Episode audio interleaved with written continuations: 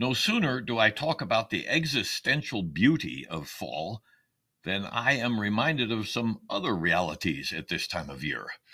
One in particular that prompts me to call out, Aw, nuts. Okay, there are other things falling in the fall besides pretty leaves. In our block, we have the ubiquitous acorns which render traversing the sidewalks a bit like skating on marbles. The temperatures are falling, with this morning's low an unexpected 24 degrees Fahrenheit and a 17 degree wind chill. And then there are black walnuts, the scourge of gardeners, lawn keepers, and homeowners. Black walnut trees are wonderfully tall and shade giving canopies their wood grain is so striking that arborists will often trade the cost of removing a tree for the value of the wood. It's that good. The 22 black walnut trees surrounding our property have proven to be stout and sturdy sentinels, with only occasional downed branches for me to pick up after windstorms. They've been good neighbors. But you know what they say about neighbors it's only a matter of time. The nuts from black walnut trees, well, surely you have already experienced them, at least in this part of the country.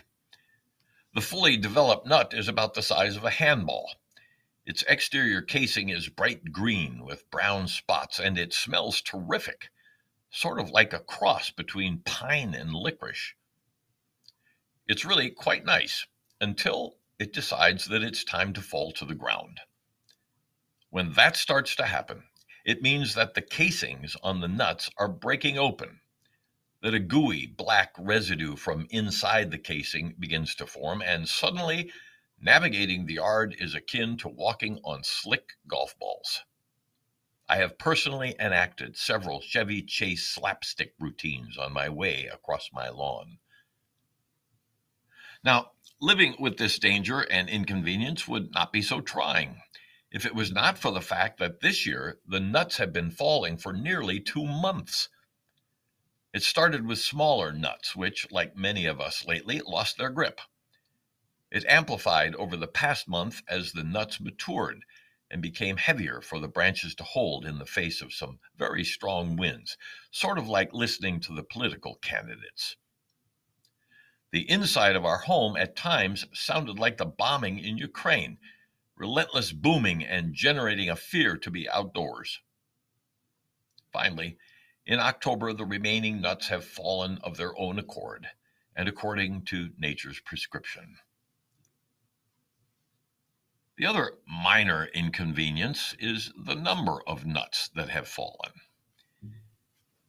Given the tedious but necessary task each year of picking up the nuts, I began counting the number of buckets I filled with these delicacies.